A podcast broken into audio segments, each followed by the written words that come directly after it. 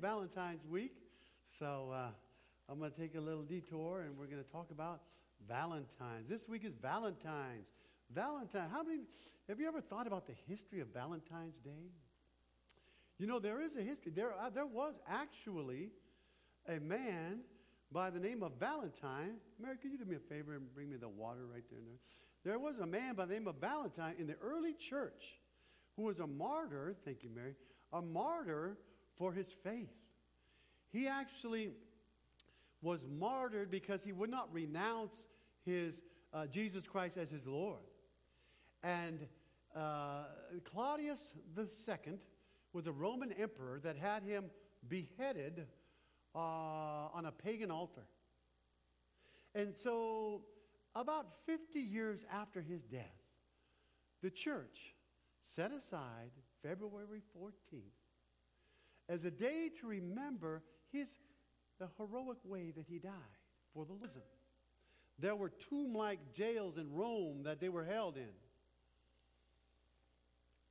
Now, Valentine came from a wealthy family in Rome, and he used that wealth, those connections, to come visit the prisoners, the Christian prisoners. He became a, a, a, a believer at a young age, and now he was doing prison ministry for those who had been incarcerated. So Valentine would go and he'd smuggle in small gifts and, uh, and food to those that were facing martyrdom. And with those gifts, he would give them, he would leave uh, little short notes of expressing love and encouragement. Eventually, Valentine himself was arrested as a Christian, and he too was martyred. Now, the tradition, the original tradition of commemorating Valentine as a person has been long forgotten, but the tradition of his love and care carries on today. Valentine's Day is a day where we celebrate love. We celebrate love. Now, for the Christian, for the Christian, there is a standard of love. There is a rule of love. There is a royal law of love. And that royal law, that greatest commandment, is given to us in the Scriptures. Is given to us in the Bible itself. We are we are told in the Bible that God is love. Did you know that? The Bible says God is love. We're to abide in his love. We're to learn from his love. And we are to demonstrate his love to the world around us. Celebrating love. Celebrating God's love. So how do we do that? What, what is a practical way? How, how what's practical ways?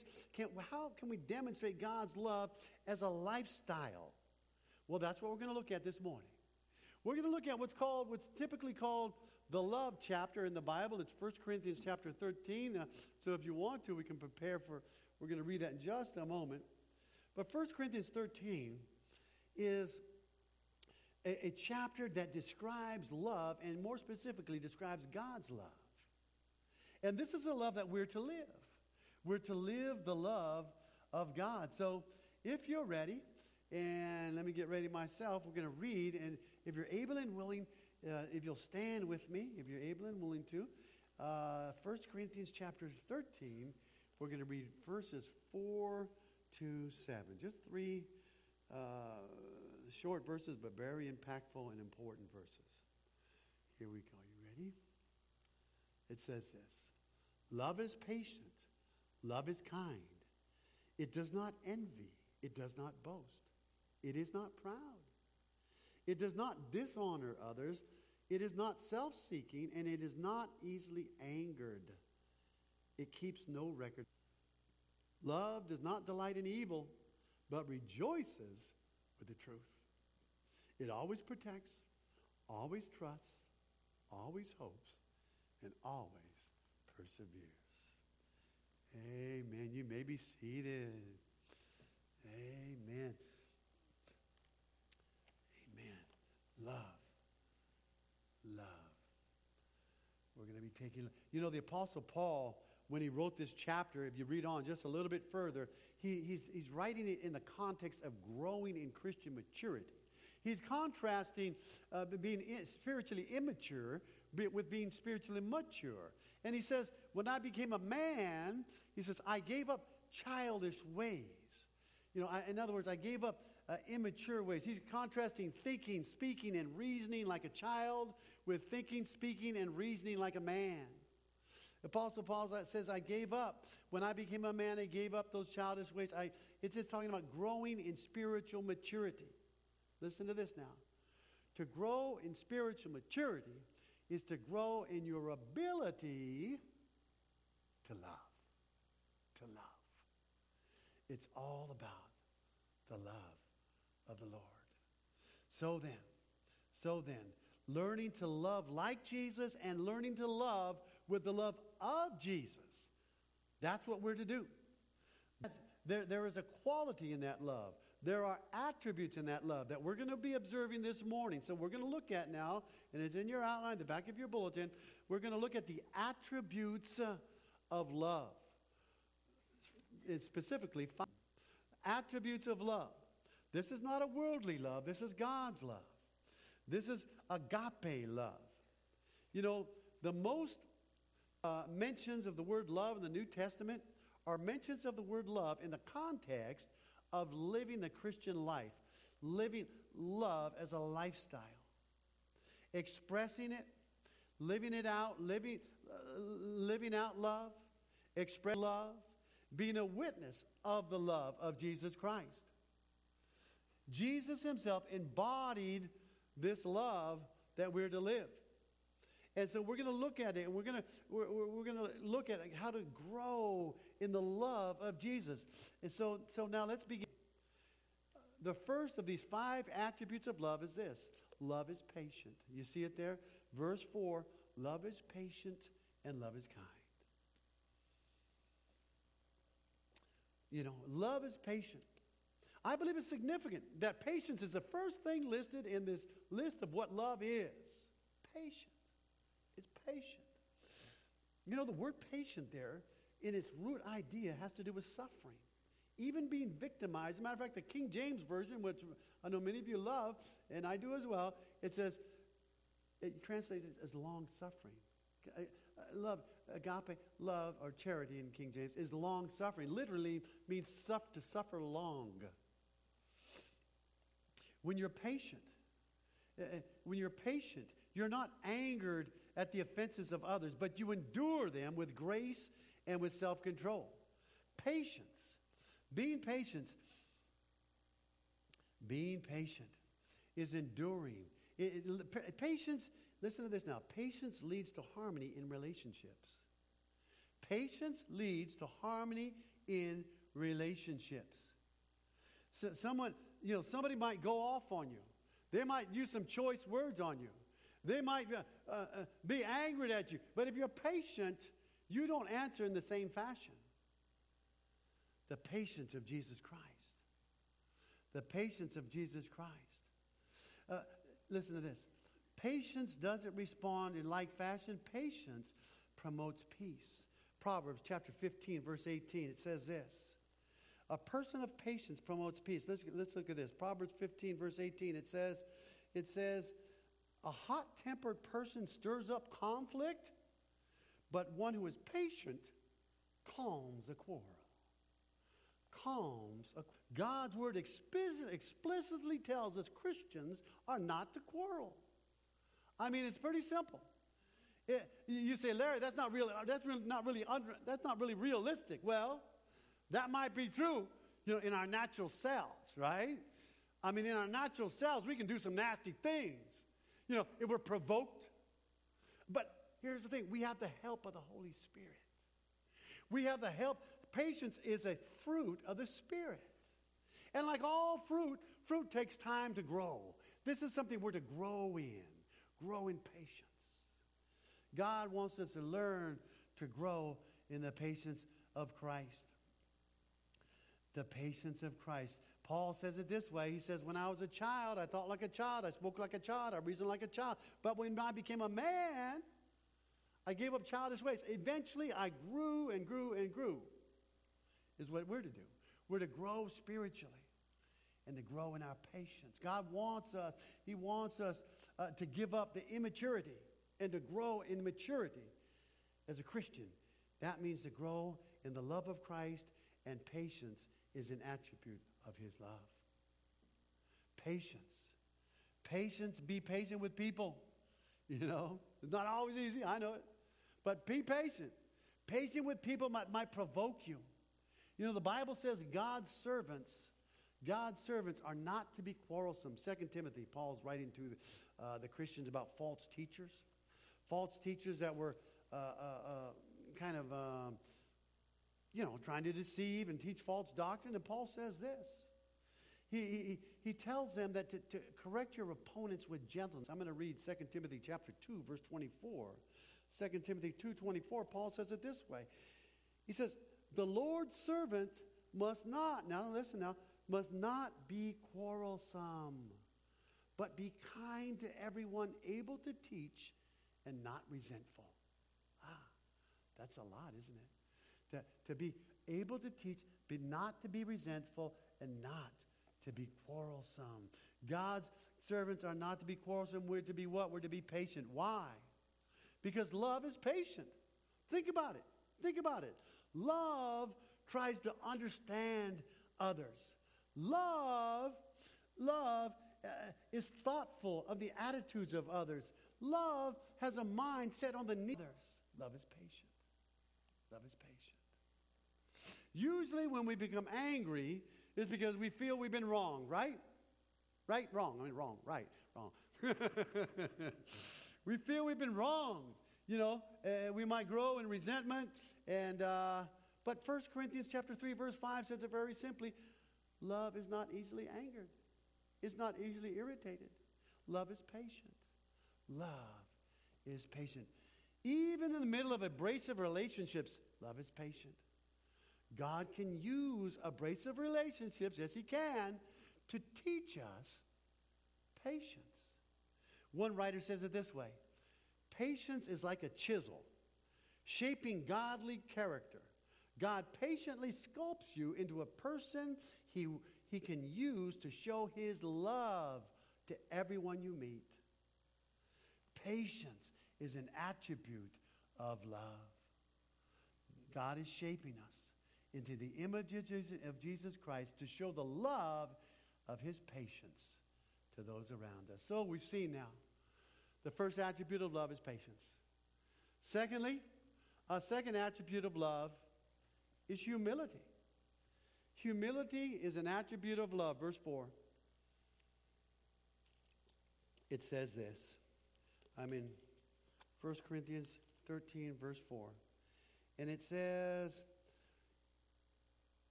it does not envy, it does not boast, it is not proud. New American Standard says it this way. It is not jealous. Love does not brag. It is not arrogant. Love is humble.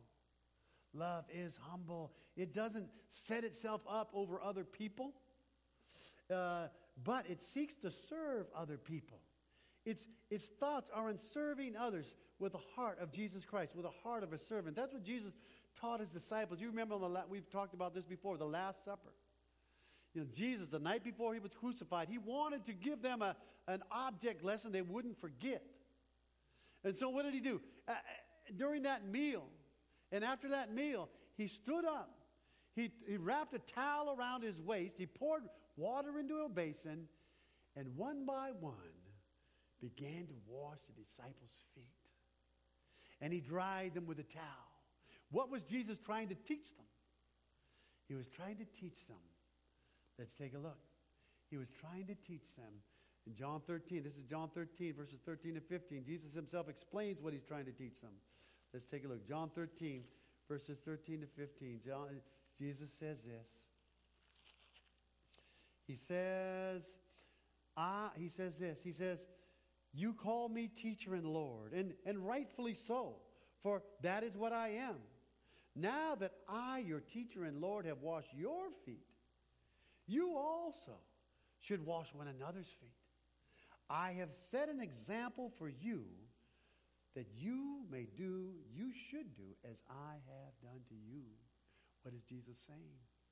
Serve one another. Serve one another. And serve with a heart of humility. Do it with a heart of humbleness, of humility, of humility. Jesus humbled himself and he lowered himself to wash his disciples' feet. Matthew twenty, twenty-eight, Jesus was serving them and he said this, he said, the Son of Man did not come to be served, but to what? To serve. To serve and to give his life for a ransom for many. If Jesus came to serve, what are we to do? Amen. We're to serve. We're to serve with a, with a humble heart. Jesus lowered himself in washing his disciples' feet, just like he lowered himself from heaven and limited himself when he came to become a man. Jesus existed from all eternity as the Word, God the Word, and he existed as the second person of the Trinity. Then he lowered himself, becoming a man. And the Bible says it this way. He said he did it, he did it to show us humility. Philippians chapter two, verse eight. It talks about, and we're going to look at a few verses here in Philippians chapter two. By the way, Philippians chapter two is all about humility. And it says in verse eight, he found, he was found uh, in appearance as a man. He humbled himself, becoming obedient to death, even death on the cross. Jesus humbled himself to die for us. And he died for us on the cross. He died for our sins. And he showed us how to live with humility. He showed us how to be humble. Verse five of that same chapter says this. It says that we should have the same attitude as that of Christ Jesus. What attitude is that? The attitude of humility. Humility. Humility is an attribute of love. It's a humility uh, that we're to hold in our mind. How are we to hold that in our mind? How are we to live that out in our life? Well, look to Jesus. Look to his example and follow his word. Let's, let's take a look. Verse three and four, same chapter, Philippians two, verse three and four, very specific instructions. It says this. Do not do nothing from selfishness or vain conceit, but in all humility value others above yourselves, not looking at your own interest, own, only on your own interest, but each of you to the interests of others. Humility. Learning to be humble. The humility of Jesus Christ. Following his example. You know, Rick Warren says it this way in his book, The Purpose Driven Life. He says, life. He says humility is not thinking less of yourself. It's thinking of yourself less. Okay? He says, humility. Humble people are focused on serving others. They don't think of themselves. See, that's the mindset, the mindset of servanthood. So then the second attribute of love is, a, is an attribute of humility, having a heart to serve like Jesus served. So not only are the attributes of love, patience, and humility, but number three, the third attribute of love is selflessness. Selflessness. Verse five of, of First Corinthians thirteen, it says this. It says, it does not, now talking about love, it does not dishonor others. It is not self-seeking. In other words, it doesn't disrespect others. And it doesn't seek its own benefit at the expense of others. But it's it's selfless in having its thoughts, how it thinks toward others. Selfless love. Selfless love uses what you have for the good of others. It, it, it's happy when others are happy. It seeks to bless others with encouragement, with encouragement and love and encouragement. There's out that's called Rebuild Your Life by Dale Galloway. And in that book, he tells us this young boy named Chad. Chad, is a, he was a kind of a young, uh, a shy boy. And uh, he, he says it this way in his book. He says, little Chad was a shy, quiet young fella. And one day he came home and he told his mother that he'd like to make a Valentine's for everyone in his class. And so her heart sank. She thought, I wish he wouldn't do that. Why? Because she, she had watched out the, she had watched out her window. She had watched the children when they walked home from school. And, and her Chad was always behind them. They'd be laughing and hanging out with each other and talking with each other, but Chad were included. Uh, you know, they nevertheless, she decided she would go along with her son But she purchased the paper and the glue and the crayons. You third grade kindergarten teachers, you know all about that. For three weeks, Chad worked on this Valentine night after night, painstakingly putting thirty-five Valentine's uh, gifts together for his classmates. And Valentine's Day dawned, and Chad was beside himself. He was, a, he was excited. And he carefully stacked up those uh, Valentines in a bag, and he bolted out the door. His, his mom decided to bake him some of his favorite cookies and serve him with, uh, with a, a nice cool glass of milk when he came home from school, because she, was di- she just knew he was going to be disappointed. Maybe he wouldn't even, uh, maybe that would ease the pain a little bit, she thought. It, it hurt her to think that he would he wouldn't probably get many Valentines. Maybe he wouldn't get any Valentines. So that afternoon, She she she had the cookies and the milk all out on the, on the table, and she heard the children outside. Sure enough, here they came, laughing and having the best of time, and as always, Chad was in the rear. He walked a little faster than usual. She fully expected him to burst into the, the, the house with, in tears as soon as she got he got inside. His arms were empty, she noticed, and When, when he came to the door, she just she just choked up, holding back her tears. Mommy has some cookies for you, Chad. I made some nice warm cookies and some milk for you. But he hardly heard a word. He just marched right on by her. His face was aglow. And all he could say was, not a one, not a one. Her heart sank. And then he added, I didn't forget a one. I didn't forget a one. He didn't care if he didn't get any Valentine's. He is focused on blessing his, his classmates. Amen. That's selflessness. That's selflessness. Chad knew what it meant to be Chad, selfless. It focus on encouraging and loving those around you. Uh, a selfless heart with a selfless heart. With a selfless heart. Chad's mind wasn't on getting, his mind was on giving. He was thrilled that he gave one to every single classmate, that he wanted to bless him with what he had made. Selflessness is an attribute of love, seeking to bless, seeking to encourage. Valentine was a, a man of selflessness in the third century. When he went into those prisons, he knew the risk, but he wanted to encourage, he wanted to love. He was selfless in his act of love. Love, the act, an attribute of love is selfless. Selflessness. Now, fourth, we've talked about love as being patient. We've talked about love as being humble. We've talked about love as being selfless. And now number four, truthfulness is an attribute of love. Truthfulness. Verse six. Verse six says it this way. Love does not delight in evil, but rejoices with the truth. It rejoices with the truth. Love rejoices with the truth because it's on the side of the truth. Just like, you know, truth rejoices when, uh, love rejoices when truth wins, just like you rejoice when, you're, when your team wins. I'm not going to say anything about the forty-niners. When your team wins. We'll get them next time, Todd. All right. Love rejoices with truth. To live in truth is to live with joy. Why? There's joy in walking, because there's joy in walking with the Lord. There's joy in listening to the truth. There's joy in being saved, being guided by the Lord. You know, the Holy Spirit in the Bible is called the Spirit of Truth. Jesus explained it this way. He said in John sixteen thirteen, he told his disciples that he was going to, fa- to the Father, but it was for their good. But because when, when he left, he was going to send the Holy Spirit to them.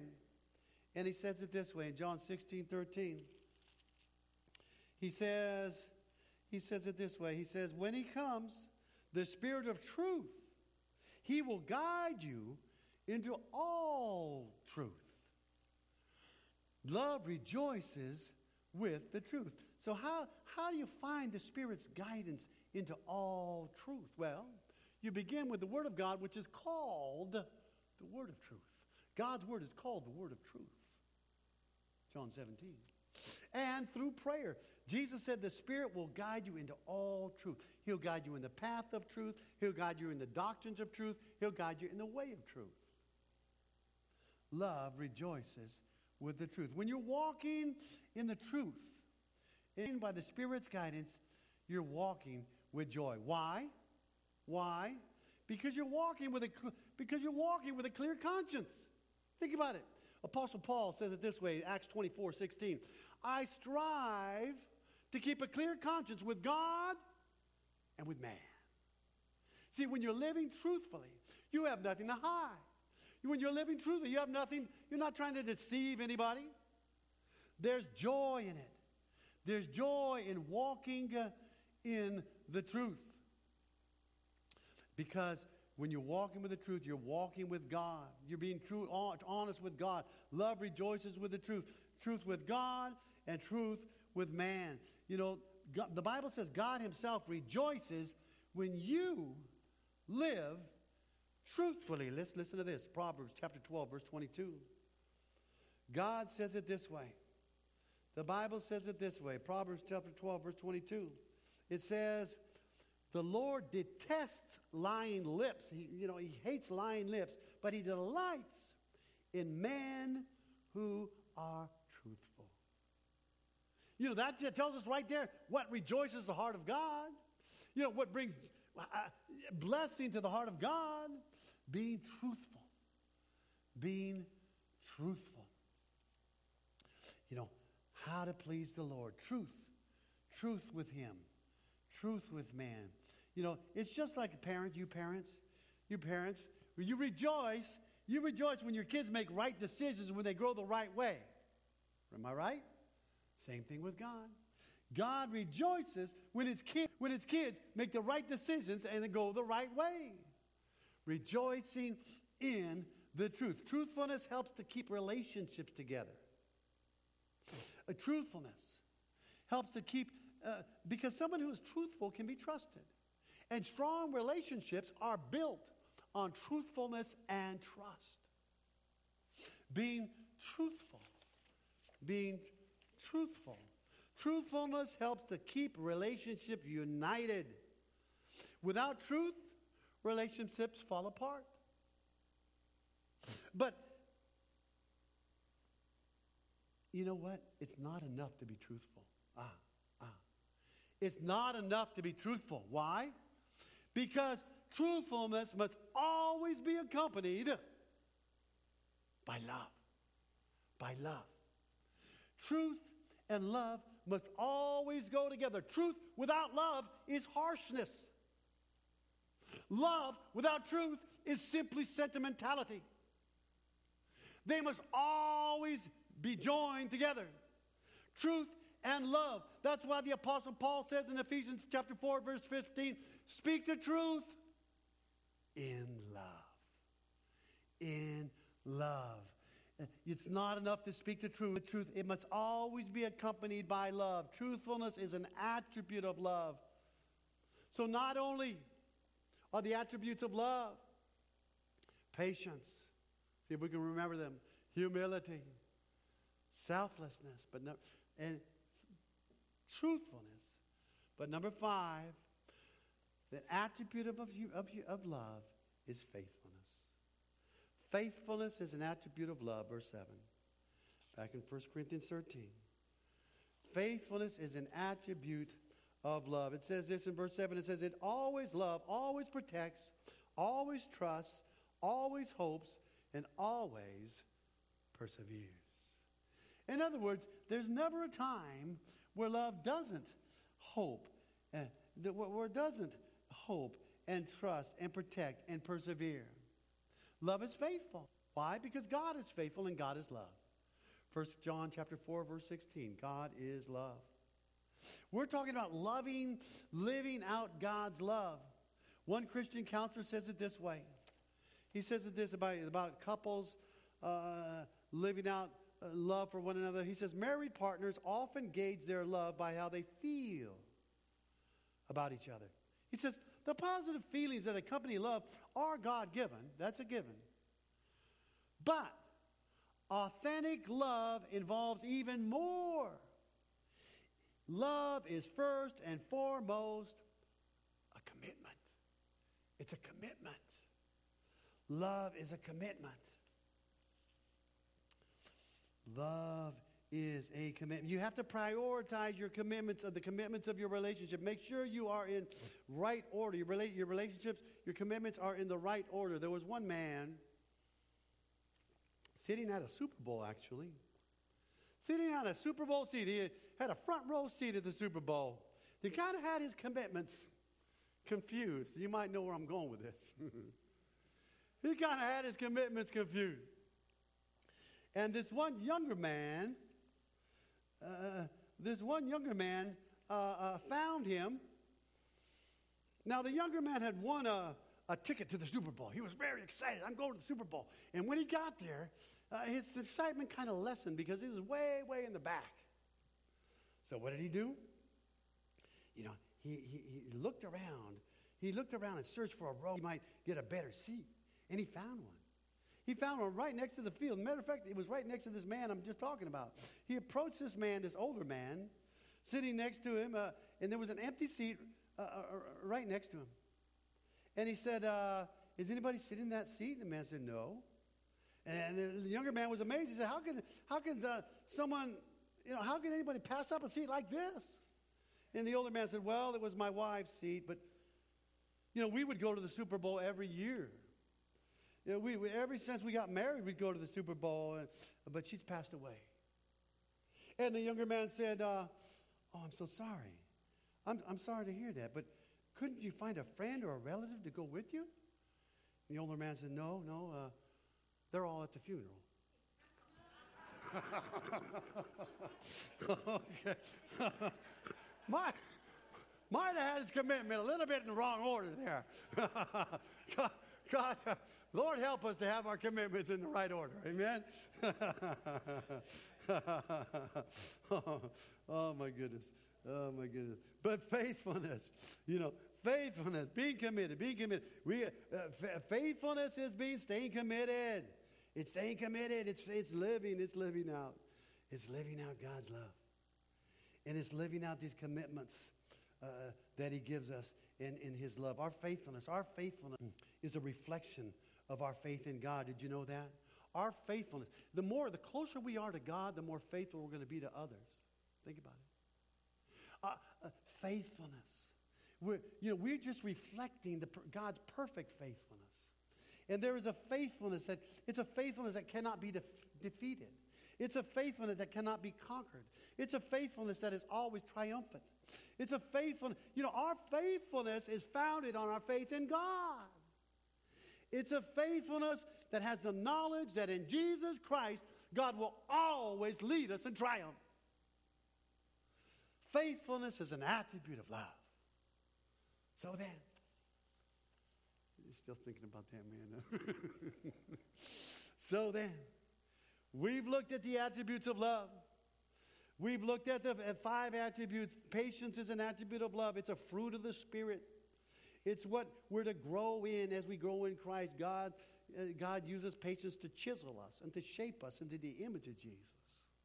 Second, we've looked at the humility as an attribute of love. Jesus gave us an, the greatest object lesson uh, with his death on the cross. And when he washed his disciples' feet, he was given an object lesson of servanthood. Humility, serving with humility. We're to think less of ourselves and more of others. Number three, an attribute of love is selflessness. Chad, oh good old Chad, he worked night after night for three weeks. And he, he made those beautiful valentines. He just wanted the thrill of giving everyone something he made. Amen. And love is selfless. And number four, love is truthful. The fourth attribute of love is its truthfulness. Truthfulness. Truth and is an attribute of love. Truthfulness brings joy for the clear conscience with God and with man. Truthfulness and love are a couple. They always go together. They, uh, they always go together. And then five, attribute of love is faithfulness. Faithfulness is an attribute. It keeps its commitments in the right order. Faithfulness, being faithful to God, the more faithful you are to God, the more faithful you are to others. God is faithful. Valentine, Valentine refused to renounce his faith in the risen Christ. He dedicated his life to showing the love of Christ to those who were in prison for Christ. Showing the love of Jesus should be our highest priority in life. Showing the attribute of his love isn't just a, it, it's not only a privilege, it's a duty. Will you do it? Will you do it? Let's pray. Father God, Lord, we thank you. We thank you, Lord, for showing us what love is. And Lord, now it's just up to us to do it. You know, we we we understand what your word tells us, Lord. And help us, Lord, by the help of the Holy Spirit, to uh, to walk uh, in love, in love, as we as we seek to, uh, to, to, to follow Jesus and to grow in Jesus and to love like Jesus. Lord Jesus, guide us as your servants, as your, this, as your uh, followers. Guide us to be loving as you love and show the world your love in these ways that we've looked at. Thank you, Lord. In your name we pray. Amen. Amen and amen. All right, this morning, everybody. So we're going to sing a hymn of invitation in, in just a moment. And